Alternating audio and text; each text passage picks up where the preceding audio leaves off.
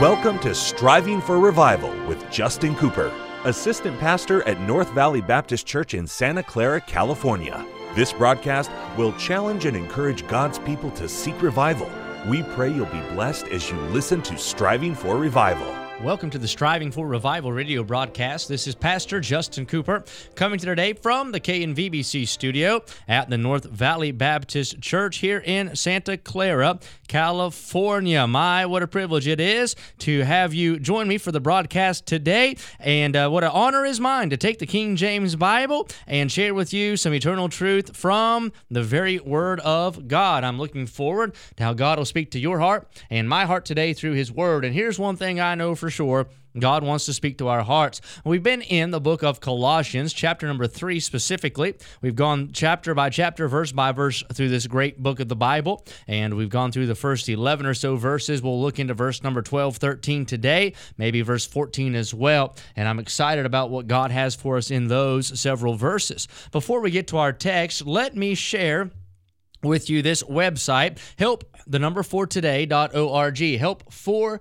today helpfortoday.org. Helpfortoday.org. This is a free resource put together by the staff of the Go- the North Valley Baptist Church and the faculty of the Golden State Baptist College. And these ladies and these men take time to write articles designed to be a help for your Christian life. You'll enjoy Help for Today. The website is packed full of articles that you can go to and visit over and over and over and over again. You can type in and search topically for articles that'll uh, the that'll meet the need you have at the moment. But I want to challenge you to do this. When you go to helpfortoday.org, there'll be a box that pops up there'll be a subscribe box. Type your email address there in the subscription the subscription box. Hit subscribe.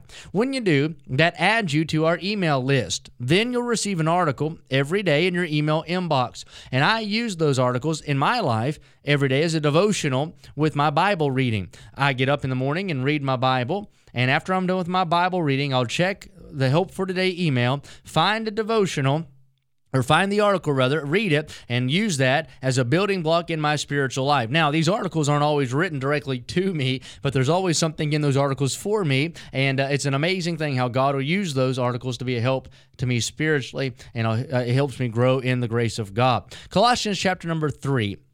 We're going to read beginning in verse number 10 and read down through verse 14. Paul has been contrasting or is contrasting the old man and the new man.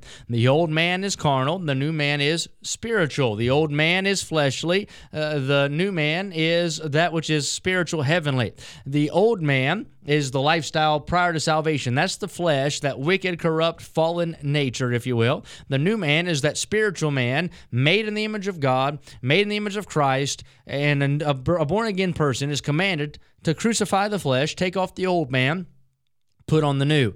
Verse 10, and have put on the new man, sort of like you'd put on a new shirt, right? Put on a jacket, a coat, put on the new man, which is renewed in knowledge after the image of him that created him where there is neither Greek nor Jew, circumcision nor uncircumcision, barbarian, Scythian, bond, nor free, but Christ is all and in all. Thank God for the gospel. The gospel is colorblind. The gospel is not racist. The gospel doesn't have any uh, um, pre uh, um, uh, reckon, uh, prerequisite, if you will, as far as skin tone goes or ethnicity. I'm glad the gospel is in every creature kind of a thing.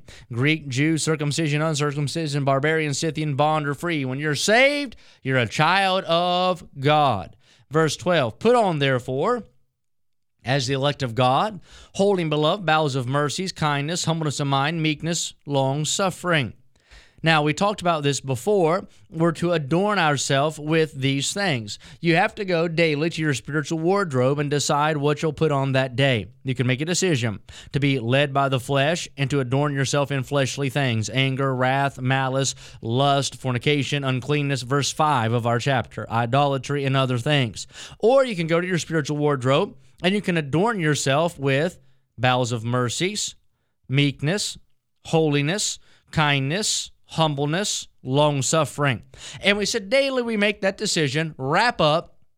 What are you going to wear? Wrap up in holiness, wrap up bowels of mercies, wrap up in kindness, wrap up in humbleness, adorn yourself, make yourself, put it on. A lot of folks say, well, I can't be humble. I'm just not wired that way. Your wiring's not the issue, it's the will that you have. It, that's the issue. You're not bending your will to the Savior's will. You're self willed, not Savior willed, if you will. That meekness, I have a hard time with that, you say. Well, all of us do. Our flesh doesn't like it. That's why the Bible says, make yourself be meek. Put it on. Long suffering, same thing.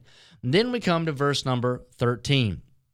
Verse 13 is such an easy verse to read, and yet it's a hard verse to live. Here's what it says forbearing one another. What's that mean? Kind of a uh, forbearing. That means holding back, putting up with, just try to get along with one another.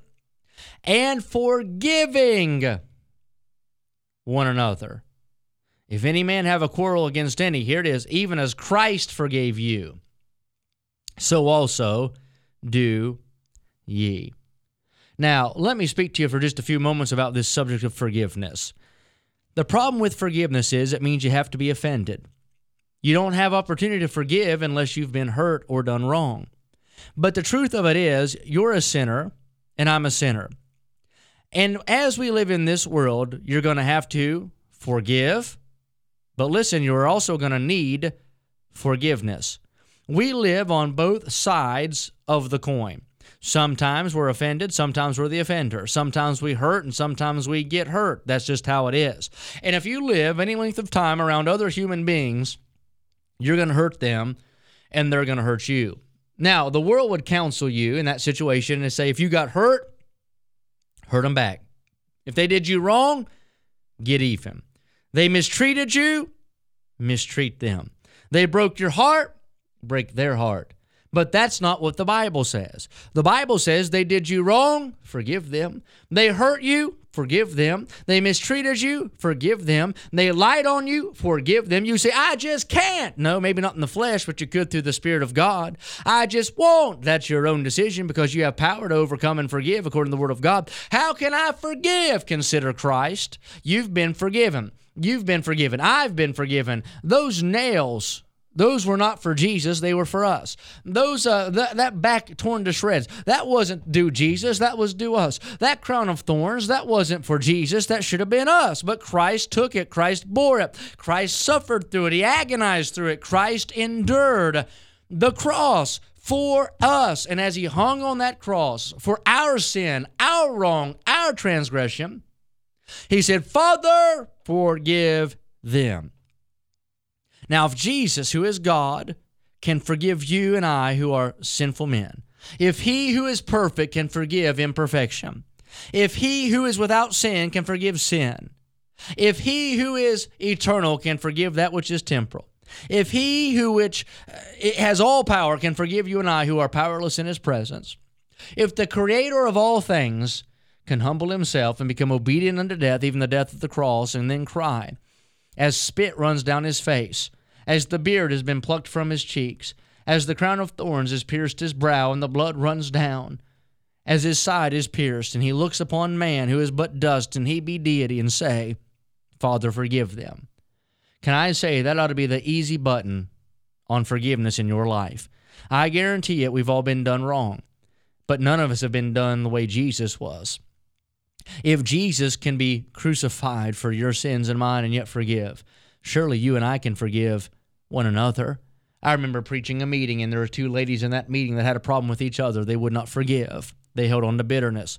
And because of it, the church was trudging through mud, if you will. They could not get anything going. It seemed like they couldn't get the power of God, the presence of God in their meeting. They were just sort of having a hard go of things. Those women both had boys that were not saved, and their sons would not come to church because of their mother's dispositions and the testimony their mothers had in the church. I preached in that church one night, and I remember watching as I mentioned bitterness and unforgiveness and not knowing the situation beforehand. Those two women almost simultaneously stood up from separate sides of the church. They met in front of the pulpit there, embraced each other with tears, and cried out, Forgive me, forgive me. And the other one said, I forgive you. And again, I forgive you. And they got right with each other and right with God in front of that church through forgiveness. The very next night, both of them had sons. I said that were lost. They came to church. Both of those young men in their 20s came under conviction in the service, walked that same aisle their mothers walked the night before, and got born again at an altar. Oh, listen, God did a great thing, but here, here it is.